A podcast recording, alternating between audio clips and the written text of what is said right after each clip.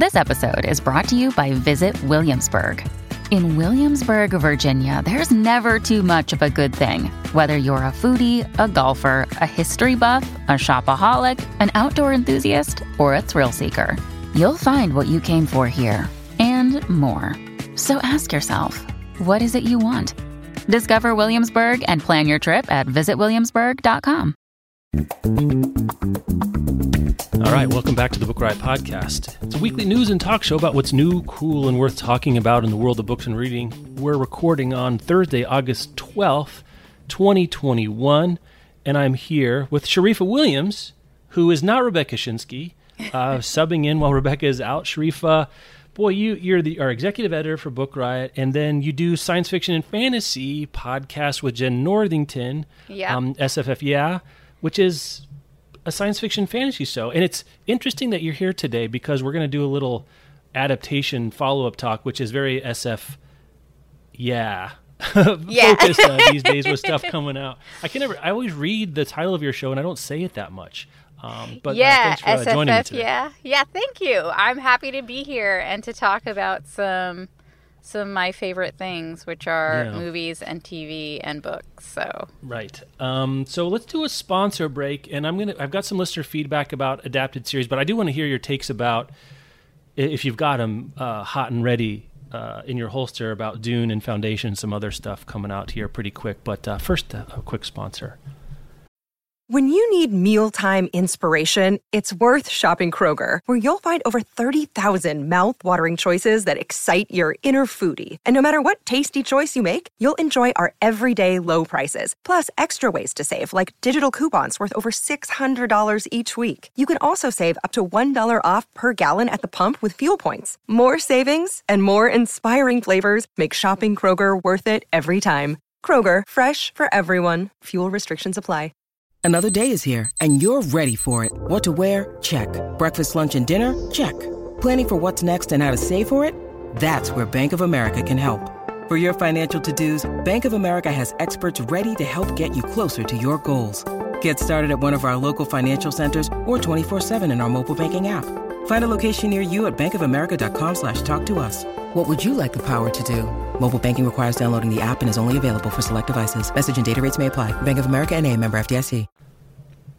So last week, Sharifa, Rebecca, and I were. I, I kind of pounced on Rebecca unawares about how, with Dune and Foundation coming out this fall, there isn't to me another obvious sort of giant sequoia science fiction fantasy property out there left to be adapted. We talked about some that we'd like to see adapted, some that might be coming, like the N.K. Jemisons and some other things Yeah. like that. But in terms of like canonical, most people, even in pop culture, have heard of them, we're sort of out. And based on listener feedback, I think that estimation is correct. There's there's one property that I'd be more excited than others, but it doesn't rise to those levels of you uh, of of of most of us knowing about them.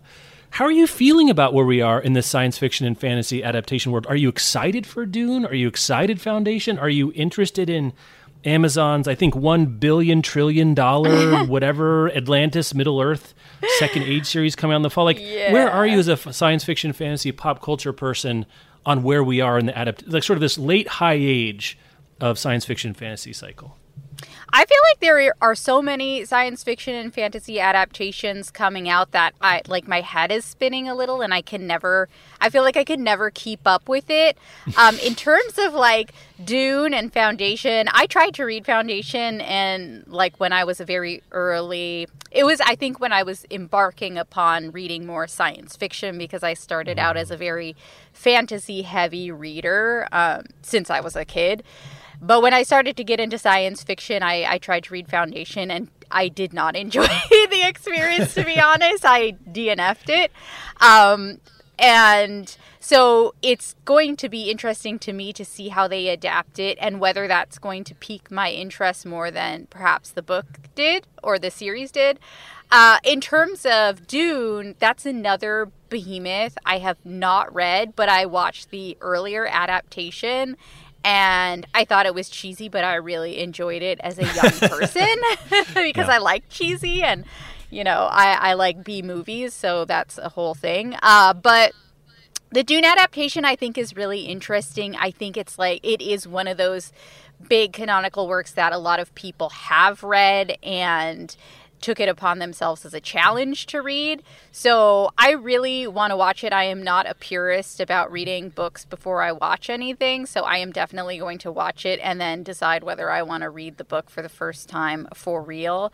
Uh, but I think that there have been, I think that Jemisin, like the Broken Earth series, that trilogy is definitely one I'm really excited to see adapted and that I would think of as like the most contemporary like it's a contemporary classic it's it's going to right. be on lists for a long time to come and i also would be really interested in seeing maybe the Earthsea cycle uh, reimagined for yeah i think that's one that we maybe mentioned that there's some Le Guin out there that yeah. is interesting. Yeah, I, I, I agree with that one uh, as well. Your running mate over there, Jen. We talked. Jen jumped on the show what now seems like 17 years ago, um, pre-pandemic, when we got the first Dune trailer. Yes. And she's a super Dune nerd, yes. and we were nerding out about it. It's been around a while, which I wonder if that lessens the interest in it, raises the interest or not. Give give me a couple picks though on like idiosyncratic sci-fi fantasy stuff that maybe no one has heard of, or at least in the pop culture sense, that you would make would make good. At. Like if you were out there acquiring for a Apple Plus Prime Two or whatever. What yeah. you, what would you go buy if you were in charge of adapting some cool SFFS stuff? I think I would definitely uh, adapt. When I read the Bone Witch series by Rin Chupeco. Uh, mm. Uh, I really loved. I thought that it had a very cinematic quality to it, and I think it's interesting. In in one of the articles, we're going to be talking about how that world building aspect was such a big part of you know what gets adapted, and I think in terms of world building, that was a good one, and especially with Shadow and Bone having come yeah. out recently, and like the interest in YA fantasy with that super epic feel. I mean, this one's sort of YA adult uh, because it was Shadow and Bone and um, Six of Crows, but you know what I mean. Like there is definitely yeah. an interest in in YA stuff, uh, and I thought the Bone Witch was great, and I would love to see more like dark fantasy. Uh, become adapted. Um, and that's, I think, a popular one. So I don't even know if that's like under the radar ask, but a lot of the stuff I like because I'm a terrible series reader. I just never finish series. Um, are standalone things, which I don't think work as well or no. are not as much of interest. But I think like Becky Chambers uh, series um, That's the Wayfarer series. Yeah, right? the Wayfarer yeah, yeah. series, especially with everybody being so into comfortable sort of found family stuff yeah. and this is very much an ensemble cast series and it's so flexible like between the different books that can work as standalones uh, i think that that would be such a, a great and easy thing to adapt so those are two picks one fantasy, one science fiction off the top of my head. Uh, that are not necessarily under the radar, I guess, but maybe the the wider world of readers have not uh, come across. Oh, definitely. I think when we're comparing them to Dune or Foundation, certainly Lord of the Rings, those are the radar, and those these are much different in terms of awareness. Yeah. There. And I think you mentioned two things I, I think are really interesting. I think there is I don't think there's any like totally open space in the science fiction and fantasy ad- adaptation realm. I do think going darker is interesting, and I think I haven't read the Bone Witch, but my sense, and I think you just backed it up a little bit, is that it is darker. I don't know if it verges yeah. on horror or not, but I think there is, there might be an appetite out there for something that is a little more hair raising than spectacular, which Shadow and Bone more is, is a spectacle than creeping mm. you out, scare you. I think there might be a little bit there too, and then I think Becky, the Becky Chambers, I, I love that series, and I think so it good. might be a good TV show series. But I think the thing that a standalone or a series like that doesn't have, that the Dunes, the Foundations, the Shadow and Bones have, is if they hit, it can be a theme park. It can be a series of spin-off novels. It can be the multiverse. Like you could the the goal here for all these properties, especially if they're being acquired by multi-trillion dollar tech conglomerates is to make it into a Marvel cinematic universe. Like that's the goal. Is like that you could have a product that could be a Star Wars, that could be a Harry Potter, that could be a uh, what was the one I just said? A Marvel. And we haven't gotten that yet because Game of Thrones is going to try, Lord of the Rings is trying. Um, DC, I'm not sure we'd say that's successful. They keep making stuff, and I, would you say that's a success on the whole? But the but the the the brass ring here is insert letter cinematic universe that you can have 50 years of content out of, right? I mean, I think that's what everyone's looking for on that space. Now, you and I, as sort of pop culture people, I would be thrilled to get a really good standalone adaptation of The Night Circus by Erin Morgenstern.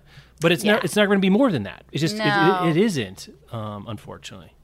Well, see, this is interesting because it's where I, as a reader and viewer, kind of diverge from probably what uh, people who are in the business of adapting things uh, are looking for. Because I love and much more prefer like limited series Yes. where I know there's going to be an ending that it's not just going to and this is a problem with some of these like bigger sort of franchisey works is that they milk them and they milk them and they milk them and sometimes because there is no real end in sight and the ending is not prioritized as a thing they care about um, I I like that a limited series is not going to fizzle out in terms of an ending or just be Right. canceled before I get a chance to have a satisfying conclusion. And so I I agree that there are a lot of there are not a lot of works out there that are adaptable into this big, you know, Marvel Cinematic Universe style situation. Um, and there's a part of me that's glad for it, maybe. yeah. That, no it's true. And netflix has done an interesting thing. I've seen them um, i've read a little bit about their strategies. They don't really they don't really want a series that's going to run for 20 years. What they want is something that'll run for a little while and then they cancel it for a couple reasons. One is Uh, you know this is going back to the old broadcast days where it wasn't the first two ep- seasons of friends that got expensive to make for mm. for warner. It was when they were paying all those folks a billion dollars and all the everyone had a stake and they knew it was worth a lot so they could get a lot out of it. So your your your costs ramp up but what netflix wants is new subscribers and they want to keep people around so they're they want to turn over the properties right they're not going to look to make a new shadow and bone every year for the next 50 years they want people to keep their subscription and bring new people in which is I'm not sure if you're a Stranger Things fan or not, but I, I kind of am. I've watched them all. What's interesting about that is there's no urgency in turning it over because they want to bring it back every couple years to bring people back into the fold who maybe let their Netflix, you know, subscription lapse or something else like mm-hmm. that. They don't want to do 27 Stranger Things movies because what they want is new people coming in and they need new properties to get new people by definition because the people already subscribe already like the properties have. So somehow they have to re- it's a very weird game as opposed to a movie theater, right? Which they just want your money. And or Marvel where I just need you to like the next Marvel thing and pay for it. I don't care if you get the subscription or not. And that's a Disney. It's a completely different thing where it's basically if you're a parent, it's like a tax on your life, uh, Disney Plus, because it's so valuable. But anyway, it's a different thing. So the various things make more sense. My brother was just texting me this morning. He's like, "Are "You you like the Watchmen series?" Right? I was like, "Yes." He's like, "I just plowed through it." And it's interesting because like, do you know if there's another season? And I said, I don't think so. Lindelof has said he doesn't want it, but I would watch another season. But I'm kind of glad there isn't. I'm kind of like that it was a, it's over now, Yeah. and we can you know take take it on. I, I agree with you, and I that's one of the reasons that I coined the phrase O'Neal's razor of. I typically don't read a book series until it's done because a I know when it's done because I did this thing to myself with um actually was it I think it was um the Rothfuss that I'm still waiting on. Oh, I didn't know it was a trilogy. I read the first one. I thought it was standalone. It's like, oh, there's another one. Where's the third book? That was ten years ago, Sharifa. So I don't want to do that. Yeah. So anyway, I agree with you in that regards too. Um, let me get to, to a little feedback here. Some really great feedback. This was this really hit a nerve. Um, let me say this: the property that people mentioned a couple times, several times, that they were also mentioning as something they cared about, also that surprised Rebecca and I didn't think of it, is the Saga series by Brian K. Vaughan and Fiona Staples, which I totally agree with. If I would have thought of it, I would have mentioned it. Wow, Again, yeah. it's not up there with Dune. It's not up. It just isn't that kind of a property. But in terms of something that's super interesting, I think would be really fascinating as a sort of like stranger bringing some of the Game of Thrones adult content into space uh, and some of the larger things that go on there. I think that'd be great. Vaughan and Staples have talked, I believe, if I remember correctly, about clearly being super reticent to do it for a lot of the reasons. I think they saw what happened to Game of Thrones and they're not done writing it, I don't think. And Yeah. what do you, you know, you really lose control of it. But I think that would be my number one draft pick if I was acquiring to take a shot on. Um, are you a saga person, Sharif? I don't think I know this. I read the first volume of Saga and I loved it, but it was one of those, again, terrible reader of anything that has lots of books or lots of comics because, you know, I just move from one thing to the next. But I do see, like, when you consider something like The Walking Dead, which Yeah. was based off of a massive comic series, uh, Mm-hmm. then it makes sense that that that would be uh, adaptation friendly. But yeah, in terms of like the the greater franchisee world, especially because it's not done, and I don't actually know how many um, how many issues are in the series. I'm behind, I think, because I would read them in like the volumes, you know, and I don't know how many. I think Yeah, maybe an annual same. volume, and I have the first one. It's beautiful, and then I read on, um, I guess it was on Libby or something or Comixology. I don't know, I- but on my iPad I did the second volume, but I lost track of it. I O'Neal's Razor for comics is a disaster. It means you can't ever read a Right. comic, essentially. Right. So I'm, I'm kind of I've been looking for a way to get back into it, but I, I don't know that uh, you and I are uh, aligned in that regard. Um, I want to spend a little time on this email that Chris wrote in and got this person got really into it. So what they did is they went into Goodreads and looked at series and then looked at the ones that had the most reviews and then took the top 15 that haven't been adapted to hmm. say here's you know just in terms of mind share this is a pretty good proxy for what people know. I think that's a pretty fair i mean you could do a lot worse than trying to guess what a proxy for awareness is right Sharifa? Is- i can't even think of what else i would do than this no, I think that's very clever. I'm very curious. All right, so I'll read through them, and I'll, I'll kind of go slowly, and you stop me if you want to pause on one, and then maybe at the end we'll kind of come back to it and think. So, and I'm I'm apologize. Some of these names are my first time ever saying them. The Reader's Curse. So here we go. Uh, Victoria Aveyard's The Red Queen series, PC Cast House of Night series, Sylvia Day's Crossfire series. I should also these are all science fiction fantasy, not anything else. Uh, Robin Hobb's Robin Hobb's The Farseers, Ursula K. Le Guin's The Hainish Cycle, uh, Marie Lu's Legend, Sarah J. Maas, A Court of Thorn and Roses, which I think Rebecca and I mentioned as one that's got some juice in it. Yeah. Anne, Anne McCaffrey's The Dragonriders of Pern. Um, do you know that series? Did you grow up? Yeah, I know of it. I know a lot of people are obsessed with that series. Yeah, it's the it's the most that has the longest like shelf life because the first series, the first book of that came in in 1968, so it's been out there. Um, let's see. I'm sorry, pausing here. Uh, Marissa Meyer's, The Lunar Chron- Chronicles, Garth Nix's Sabriel series, Tamora Pierce's Song of the Lioness, Patrick Rothfuss Kingkiller Chronicles. Though I'm taking off because it's not over, and we don't know if that book's coming out, so it's on there, but there it is. Um, Brandon Sanderson's Mistborn, Brian K. Vaughan and Fiona Staples Saga, and then Scott Westerfeld's Uglies. Um, I mentioned Saga. Does anything else jump out to you there, Sharifa, for good or for ill? Something be more popular than you thought, or less popular? Or where would you go, or where where does your interest take you? I definitely can see uh, something in A Court of Thorns and Roses. That is a huge series, like in terms of like just the world as well as readership. But one one that I that came to mind as I was listening to this list that I was surprised wasn't at the top and also is being adapted is the Valdemar universe by Mercedes Lackey, which is literally 3,000 years of story. So.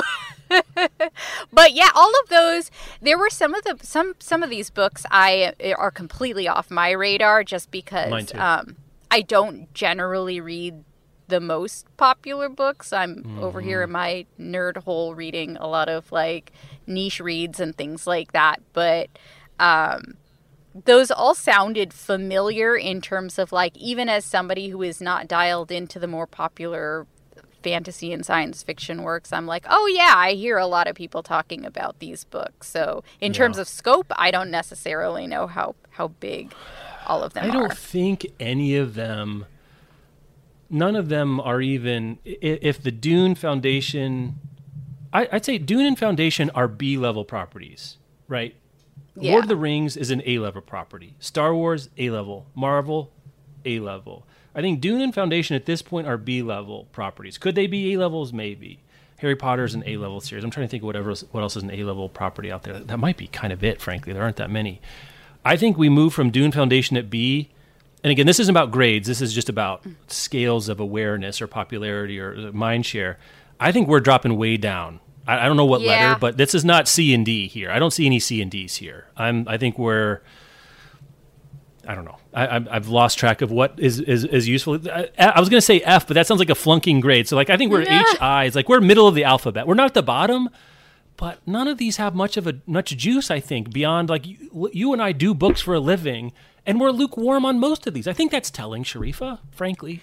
Um, I think so too. I do think it's it's rare for something that big, like the A level world um, to come along. It's yeah. It's not it's an rare. easy thing to create, and I guess that's not surprising to anybody. No, and they get sold for billions of dollars if they ever do it, and yeah, that's been done. I think it's interesting to think about.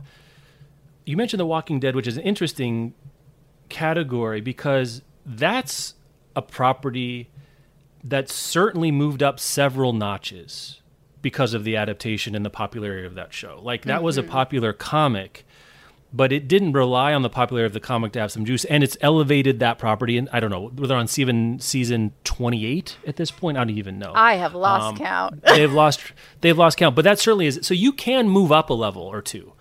Um, you know, I would say that was probably a, an F or G level property. That's now a D level property. Is it?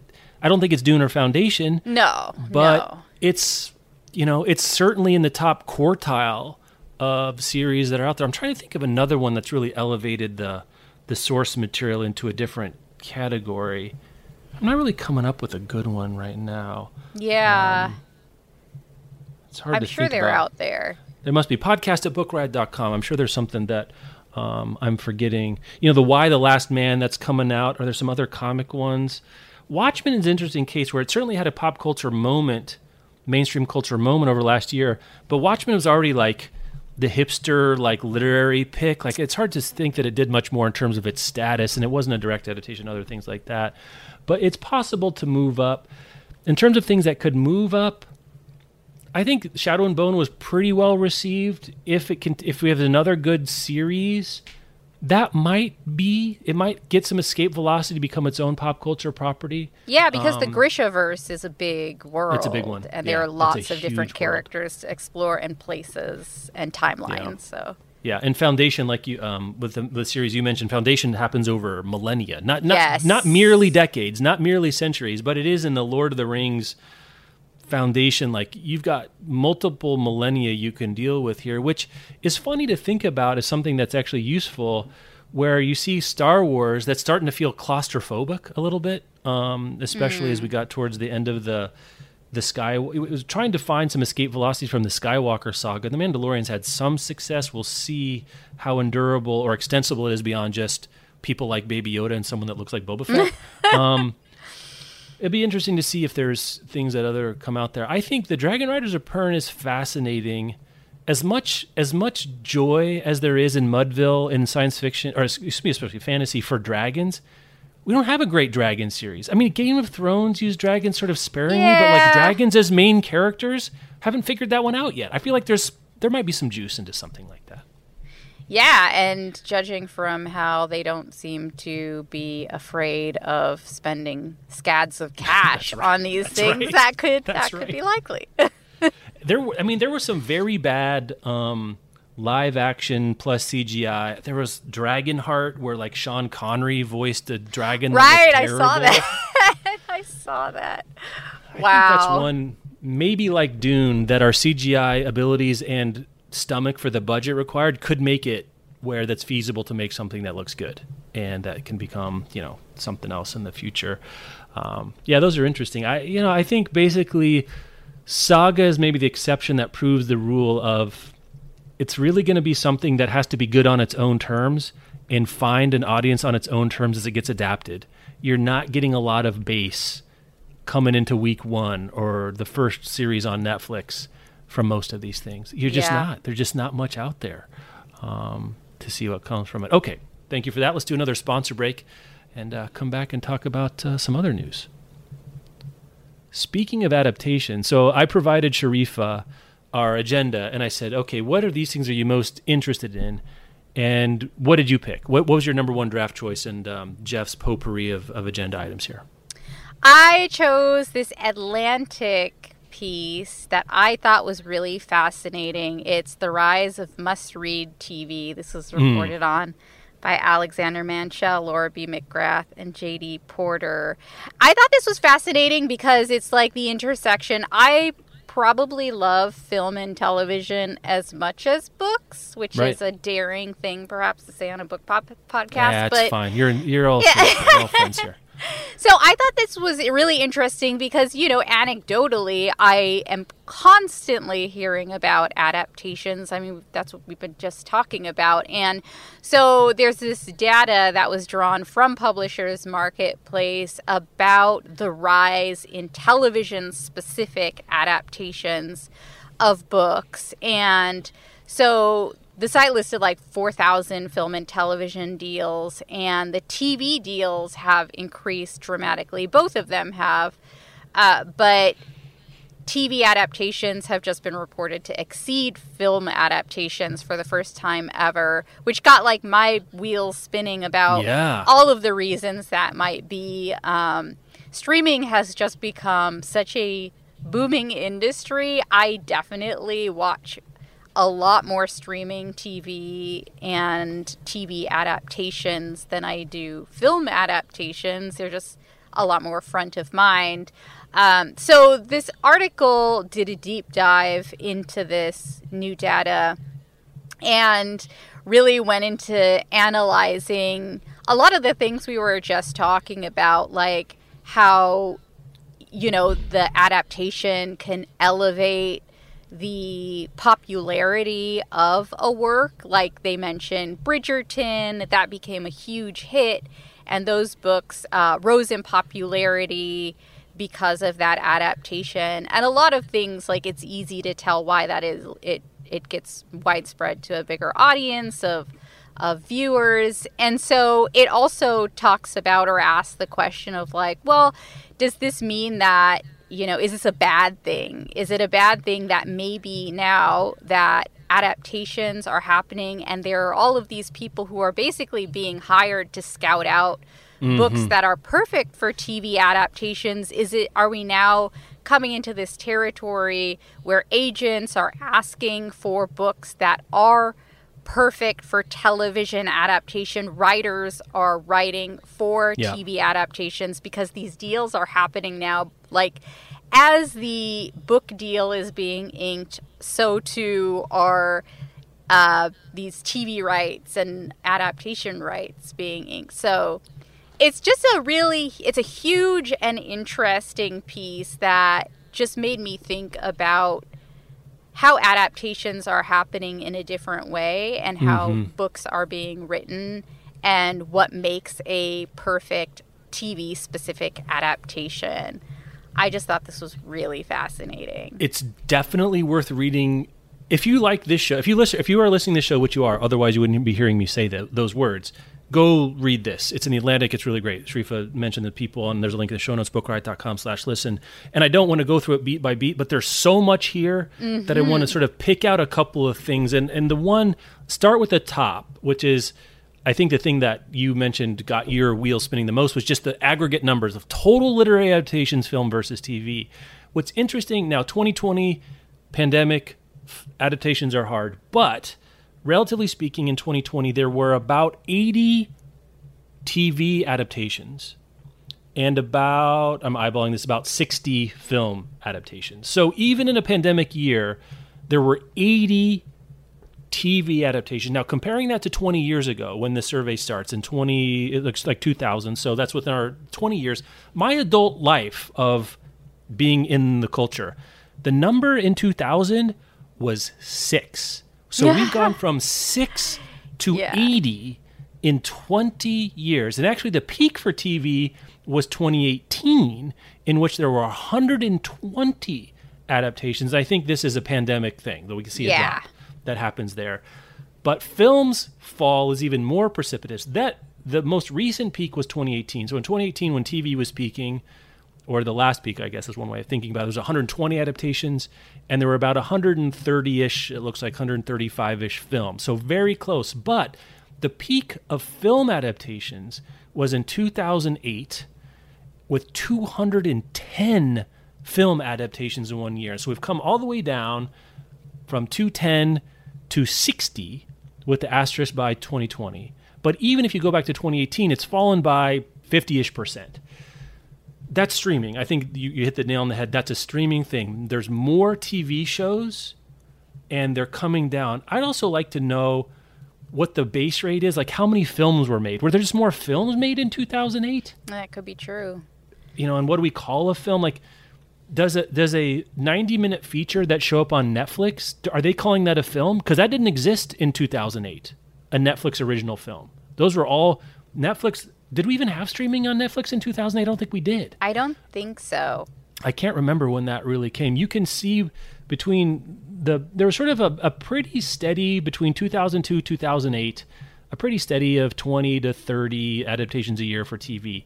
2009 we get a leg up and it really just goes it looks start to look like the Himalayas from there, which is fascinating. I think when you were a younger person, like when you were a kid, so we're not too, I'm, I'm older than you are, but that's not like a whole generation. But when we were kids, it was really rare to see a book made into a TV show. It just didn't happen in the 90s. Can you think of one that was made into an ongoing TV show? There might be like a lifetime movie or something. A lot like, of the ones I remember were mostly mini series. Yeah. So it wasn't like no, it wasn't an ongoing TV series. I truly cannot remember a single one. I- I'm like racking my 90s brain for anything. Ah, maybe Podcast like. Hit us up. I'm the same. I was kind of setting you up to fail because I had the same problem. Like, I can't think of anything. Maybe like Sweet Valley High was a thing that was Maybe. adapted for, but I don't think that series lasted long. To be fair, Yeah. on TV, uh, but that was one. That's the only one I can think of. Now there was prestige. So like I think the thing you're hearing us talk around, which is a little uncomfortable to say, is that it was thought of if you couldn't get your film made into a movie, a limited series that was going to run on CBS or Lifetime was like way down the prestige ladder, and I think probably in terms of the pay as well. Right? Yeah. It just it was a completely different world to have your your book made into a movie um, than it was to have say I don't know I'm going to pick one at random. The Hours by Michael Cunningham, right? Prestigious literary fiction. I think won the Pulitzer Prize. I can't remember. There's stickers on it. Whatever it was, there was a sticker. a lot, there was a crossover literary fiction hit that got made into a pretty mediocre movie starring Ed Harris and um, uh, Nicole Kidman and her uh, nasal prosthetic, which is really the star of that movie. You, if they didn't get made to a movie, they were not making that into a, a TV movie. It was not happening. It just did not. The English Patient, if it wasn't made into a movie, they were not making it into a TV show. So it wasn't even like a fallback position. Like those were the two options.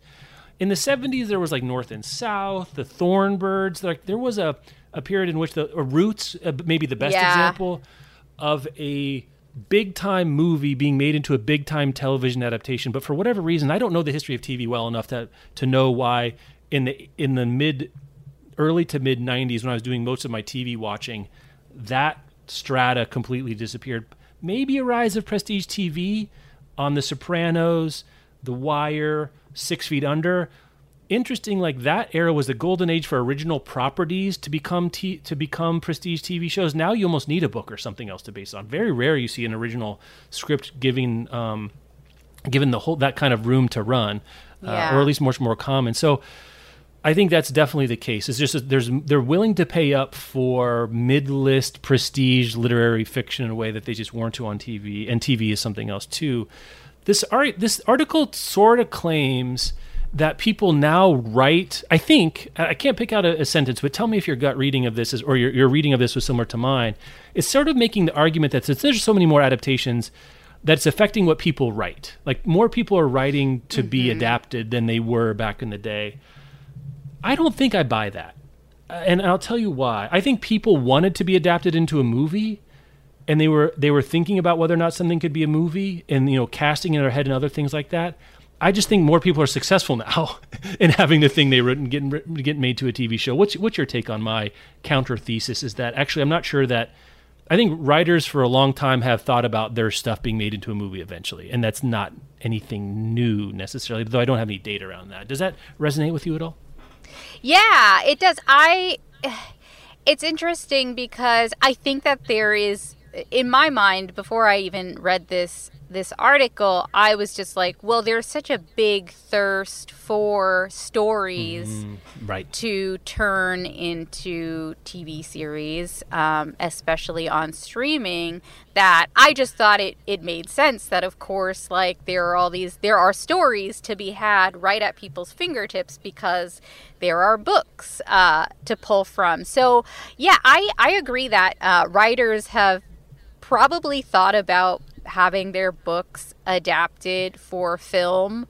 Uh, definitely more so than TV. I don't know if people are as dialed into the fact that, you know, TV is seeing this big boom versus film and people have a very like when people think is this a cinematic story i'm telling it's probably what they're talking about is is it cinematic right. for film like that's just what it is um, and they do kind of go into that in this article, um, and they talk about what makes it uh, like what types of stories are particularly appealing but then they also like ask is contemporary literature being dumbed down by authors agents and publishers motivated by profit and struck with this severe bout of adaptation envy um, and i thought that that was the interesting question there. Right and they say no. The answer is no. TLDR. Yeah, there's, there's like there's, they say no, but then they make. So I'm going to just read a little. You, you covered a bit of this. They say episodic plots, ensemble casts, and high production value settings. These are the features that, although not at all new to the novel, they cite Middlemarch. I'm just thinking Dickens. You know, yeah. that, that's where my brain went. Um, they've always existed, but and I'm skipping down. As the figures and examples above illustrate, the rise of streaming and its love of literature have not only influenced which books are read, taught, and studied by scholars they have also started to mediate the form fiction takes, which does suggest that it is shaping, started to shape the form fiction takes. So, but if it's always been this way, then how can it be forming? I, there's something I'm missing. Yeah, I think that that's a. I I don't think it's necessarily if it is shaping things. I don't think it's like in any significant way. Like maybe there's somebody right. out there who's like, well, everything I write is going to be a TV adaptation hit. Like that's what mm-hmm. I'm going for here. But I don't I don't think so. If that is the question, like personally coming from a very academic and scientific place I, I i don't think i don't think that's true. But it is very vague in how yeah. like it is very a little bit wishy-washy in how they go back and forth there. Um, it did make me think the, the mention of Faulkner reminded me of something I've been meaning to bring up on the show for a while. Faulkner, you know, famously worked in Hollywood as a screenwriter, and that was something that a lot of people have done. Right? They they write. You know, um, Fitzgerald did this famously, and a bunch of other people have as well. One thing that is relatively new, since there are so many more TV series, and TV series need a lot more screenwriting, right? Because you have more mm-hmm. hours to fill. That means you have more pages to fill that means there's probably more people writing for screen than have ever written before by an order of magnitude. You need a lot more bodies here. And one thing I have noticed is, and again, I'm more plugged into the world of books and reading than I was when I was much younger. But novelists who have a book come out and then they get hired into a writing room or they get a series. So we've seen this happen with um, Angela Flournoy, for example, who wrote The Turner House. I interviewed on Reading Lives, part of Book Riot Live back in the day. Shout out to all those people that remember that show or that event. Hasn't had another book come out, and she's probably working on one, but I know she's also working on a TV show. Yeah. Um, Mat Johnson, who is a writer in residence, I think at University of Oregon, or maybe the the adjunct here in Portland. Um, Pym, great comedic novelist, hasn't had a novel out in a while, but I know is working in a writer's room somewhere. I'm not exactly sure. Attica Locke wrote Bluebird, Bluebird, and I can't remember the sequel to that. Also is working on a TV show. And so that's one pull I'd be interested to see. Are there more people who have a novel or two that then get a TV show than there used to be? Has to be. But how much is that pulling where the storytelling is happening rather than the adaptation? That you're just pulling the storytellers directly to the screen. Like they're using the novel, their book, to sort of prove their bona fides as a storyteller, mm-hmm. and then they mm-hmm. get scouted, headhunted to come into a writer's room or to be executive producer or something else. I think that is probably way newer than anything about the form of story here to, to see, or at least that'd be my suspicion. Um, yeah. Um, at this point, that's an interesting uh, one because I I don't um I I don't have a lot of examples. I know of some authors who are currently like working on their adaptations in the writers' room, but it would be interesting to see like where do they go from there? Are they yeah, going to stick right. around? I don't know. Yeah, like how much of like say Nnedi Okorafor's brain space is taken up about trying to adapt this stuff yeah that she's written, right? I mean, I think that's another thing that's interesting is a lot of the creators who are having something adapted and I don't know if it's because the the showrunners, the powers that be, the suits want them in the writing process, or they have more juice, and N.K. Jemisin or someone else is saying, no, no, I'm not going to just sell you the option. I want to have creative control or say I want to be in the room where it happens about what words are actually going to show up on the screen. Mm-hmm. But it's curious, like how many how many novelists are spending how much more of their time working on adaptations directly, either of theirs or or of just working on original work for the screen? Because it feels like a lot of the juice is getting sucked up that way. It feels like yeah. there's a lot of people that are dividing their time that way. I would say so because there was a time when I remember like I would I would tell people, well, you know, a lot of the time when you see these adaptations, the writers of the original books, like they really had nothing to do with it. They had exactly. no say yeah. in the creative choice, much less like what actually is said on the screen and how the the actual, you know, the screenwriting aspect of it. So, mm-hmm. yeah, very new.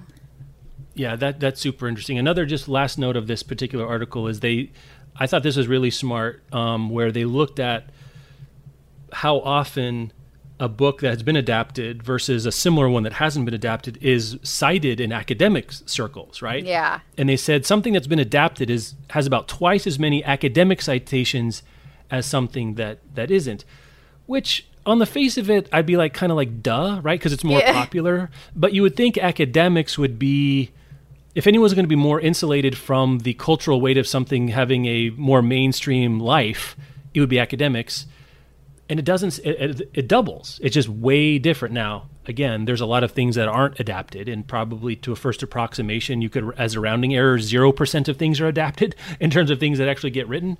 Um, but it really does matter. So it has its own weight.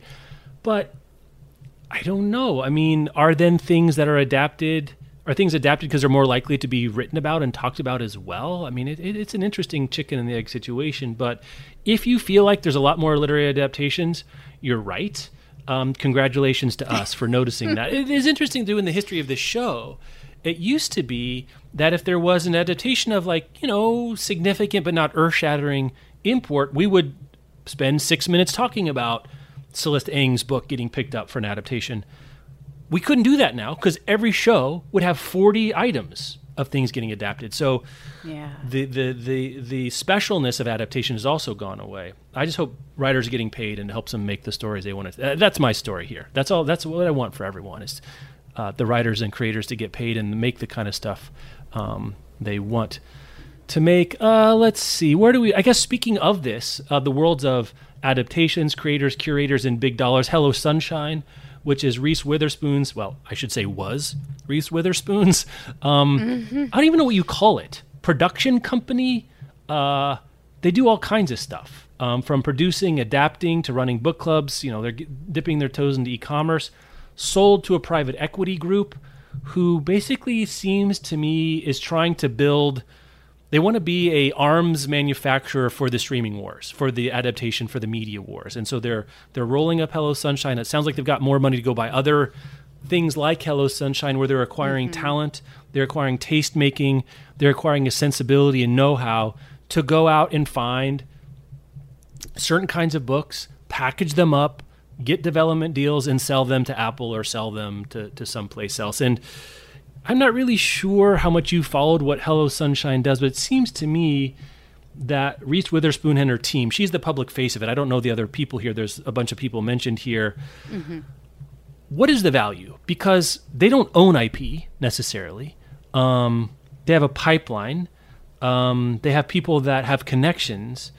But everything that Reese say picks for her book club that she could adapt would seem to be available to anyone else to go scout and adapt. I think maybe the value here is that you're good at it, you have a good sensibility, you have some brand recognition even within the industry, so someone will sell to you, someone will take your call, do all those other things are, are worth a lot of money. But nine hundred million dollars for Hello Sunshine. That's a lot. It's it's. I mean, again, this is dumb because this is how math works. But that's almost a billion dollars. Now you're talking about. Re- you could have had Lord of the Rings rights for that. I mean, seriously, yeah. what do you think is more valuable, the Lord of the Rings rights or Hello Sunshine? They're saying they're equivalent, which is mind blowing to me. Uh, Sharifa, do you have a take on this, or are we just going to like get that bag, Reese, and get out of here on this particular story? any, other, any other thoughts about it? my my my big thought on it is that I do feel like it is they are paying for that brand recognition. Like Reese Witherspoon's book club is like a big deal with a lot of people. Um, mm-hmm. And the shows that have the productions that have come out of Hello Sunshine have been some big hits with a lot of buzz, like, you know, Big Little Lies and Little Fires Everywhere are noted here, as well as The Morning Show, which maybe yeah. a little bit less. But, you know, those are those are big successful enterprises that have come out of Hello Sunshine. But I think it is definitely like basically paying for Witherspoon and yeah. you know that recognition Hello Sunshine is a big name but I was also just blown away by the amount it was staggering to me and it always uh, it perhaps always is uh, these money exchanges are are always um, attached to big amounts of money that I cannot even begin to understand. So yeah, I would say I, yeah, grab your bag, I guess. Gra- grab the grab the bag and, and get out, or or you know make sure it vests or whatever you've got to do to get that. I was trying to explain to someone what Hello Sunshine was, and I don't know the business that well. Rebecca and I have followed the book club, Reese's production company, from sort of orthogonal to what we're related to. The best comparison I could think of is like thinking of Paltrow's Goop but for like TVs and books and movies. Yeah. Like it's curatorial, it's a mindset, it's an attitude. And I don't mean to dismiss, I'm not trying to, to downplay either Hello Goop is a giant e commerce juggernaut. Like that you're listening to this and you know what I'm talking about is defines that. But what its product is, is, is a lot less substantial than I think we would assume a hundred million or a, almost a billion dollars worth of enterprise is. I mean, Lucas sold Star Wars for seven billion dollars to to to Disney. So you're saying Hello Sunshine is worth one seventh of Star Wars? Maybe Star Wars is underpriced. Um, that's certainly possible, especially at this point with knowing how valuable these properties are. But I think what we're finding, if this number is even close to being a fair market value, is now that there's so many outlets, and now that there's so many properties, and now that there's so many different platforms the thing, a differentiating factor might be taste. What gets put on those, what you decide to make, yeah. is more as, as it's as important as what rights you own, um, or how many subscribers to have your platform. Um, pretty interesting here. Um, yeah, we're gonna do some juicy gossip stuff in a minute. Anything else on that, Sharifa? No, that's it. It feels like very like the mega version of influencers, but I, yes. I've got nothing more. yes, it does feel that way. Like influencers within the industry, industry yeah. influencers, something like that. It's a great point. Yeah. All right, sponsor break, and then um, we don't do gossip corner that often, but this is a weird one that we have to talk about, or I have to talk about just from a Sharifa can stay mum and above the fray if she wants to. but we'll come back and talk about it. I don't think this matters in any way that's going to affect the world of books and reading.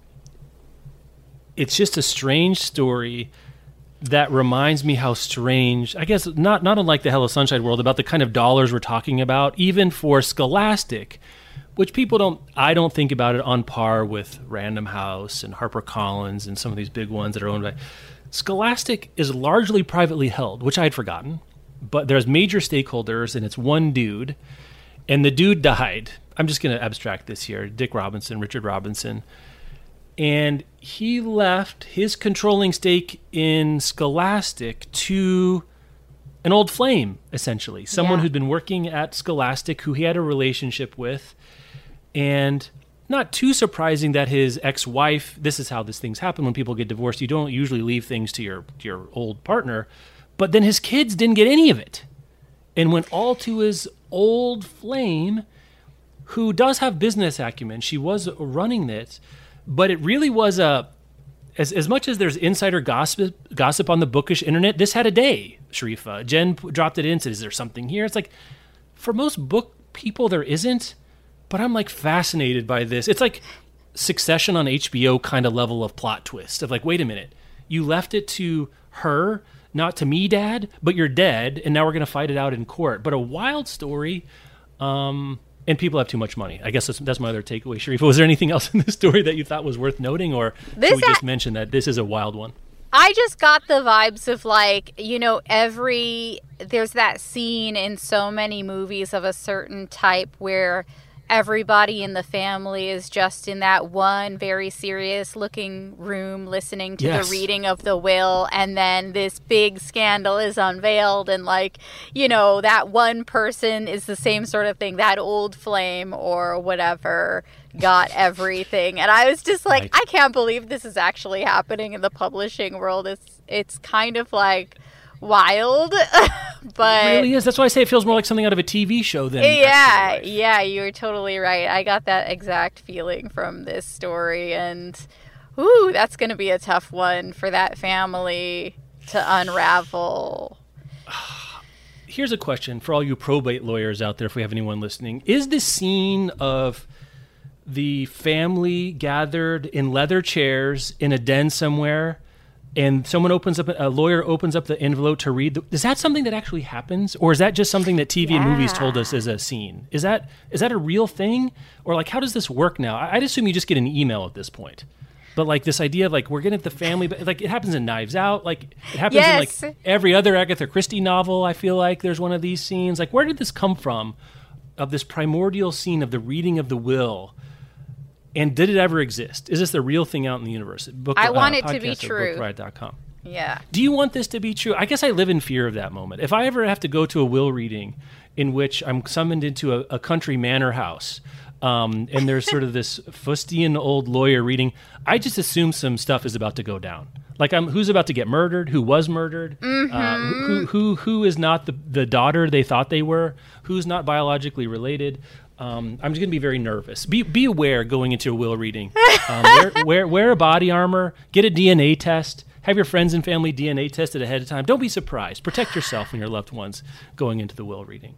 Hercule Poirot is gonna Kool Aid Man into the room and Yeah, and maybe save That's the day. I don't know. Uh, that's right. Um, I think we're going to end on a. Maybe we'll just mention it because it's another long read that Rebecca and I have talked about on the show from time to time, and I think we had a, I think we had a piece on the site recently, recentish, about Goodreads' problems. Um, and I don't think it's anything.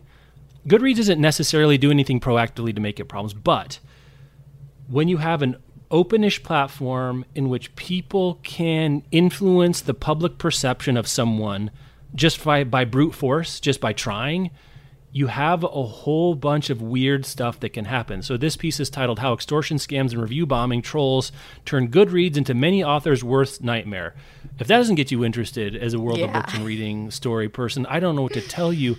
Starts out with a terrifying anecdote. This is by Megan McCluskey, writing in Time basically people finding an angle that I can threaten authors with terrible reviews, one star review bombing, and they have to pay me not to do it, which is like classic extortion, right? Yeah. This was eye opening. I don't know a way around this necessarily. Um, I mean, th- this is how someone described it. Went on the record, by the way. Um, Erin Stein, an editor and publisher uh, at Macmillan Children's, called Goodreads a necessary evil. Sharifa, Ouch. if anyone describes Book Riot as a necessary evil, I hope I'm we're getting paid a lot more bags. money because that's a lot of influence, but that's not what you want if you've started a company in books and reading, right? You don't want to be called a necessary evil, I don't think. No, I would pack my bags and go off the grid and be like, oh my. I do hope this is.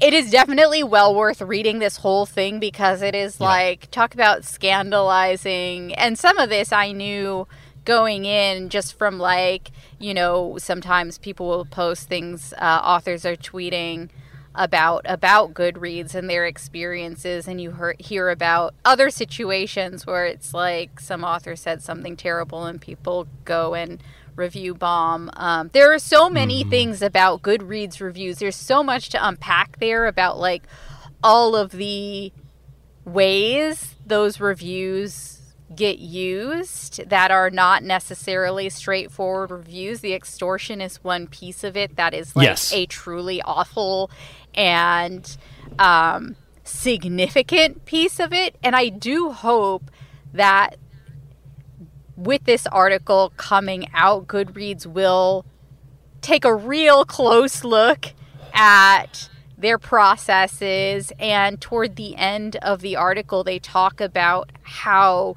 kind of loosey goosey the process of actually making an account is which is kind of there's a big problem here. Um, and i don't think it's going to take like a band-aid or going on a case-by-case basis to fix this issue um, especially with things like between the extortion and the one star reviews for marginalized authors who speak out on the internet about things, ways they've been wronged. Like, between all of the things that are listed here and probably more, there's a really good reason for Goodreads to take a close look. But they're a huge company, and this is one of those situations where like I feel frustrated on behalf of these people who are Yes. feeling very unheard by Goodreads because you know they can just go about their merry way and you, the repercussions for them aren't that big. But this is a big article, and I hope it brings attention to the problem. I hope it does too. I mean, Time writing about this. Yeah. Again, Time isn't what it once was in its glory days. Of course, we all know that. But it's different than something appearing on our side or Bustle or, you know, LitHub or something like that. It just has a different valence. And I wonder what happens. Rin Chupeco, who you shouted out earlier, gets another shout out. Well, we'll give another shout out who's quoted at length here. This is a there was an interesting idea that's become unmanageable, is what she says, and she says her, her own experience with getting review bombed, not about her book, but about something else she says. So someone uses this as an attack surface to punish, silence, you know, otherwise coerce, and that's putting it maybe a little gently. Um, basically, hurt someone for doing something they didn't like. And as you say, you're right. It's a structural problem because to, to stop the kinds of things that people are saying are happening, and I, and I believe them, of course, Goodreads would have to fundamentally reimagine what it means for someone to relieve, re- leave a review on the on someone's page, right? They would have to fundamentally do something different. I don't know, verified accounts, invest a lot more in moderation, have stricter guidelines about what's appropriate vectors of critique or review. And I'm not saying that's not a well, it is a mess. It's a complete mess, and I understand why they're not doing it. I think they're wrong. I think if you're going to do this and want and you are interested in being something other than a necessary evil, you have to re you have to allocate resources you've never done before. You have Yeah. to scrub the graffiti off. You've got to clean up the bathroom. That's what's happening here. Is you have a public toilet, and this is a great idea. We need toilets. There's something that needs to be done here. This serves a function, but if you don't do something, it's going to be ruined in a tragedy of the commons kind of way, and people are going to find ways to exploit it. And that's what's happened. And it's not unlike a lot of social. It frankly, Goodreads is social media. It's not. It is. It just is. It, it has all the structural pieces of social media for good and for ill. And I think we're finding the ill is you can't separate the ill from the good without a lot of effort and a lot of work, and it's going to cost you money, and it's going to lower your share price, and it's going to be a lot harder, and you're going to make a whole bunch of people mad because you're changing something they were used to. yeah. It's either do that or be be okay with being a necessary evil. Those are your choices right now. Those are some hard choices. They they ain't easy, but you know what? It's Amazon. I think their market cap now is 1.5 trillion dollars. right. if they wanted to, they could figure out. They could make efforts here. I mean, Rin Chupeco says she had all this happen. She tried to email. She got no response from Goodreads. This is a published author from a major publishing house with multiple series. Couldn't get response. Couldn't get a response. Unbelievable. Yeah, I should note also that they uh, they go by they them.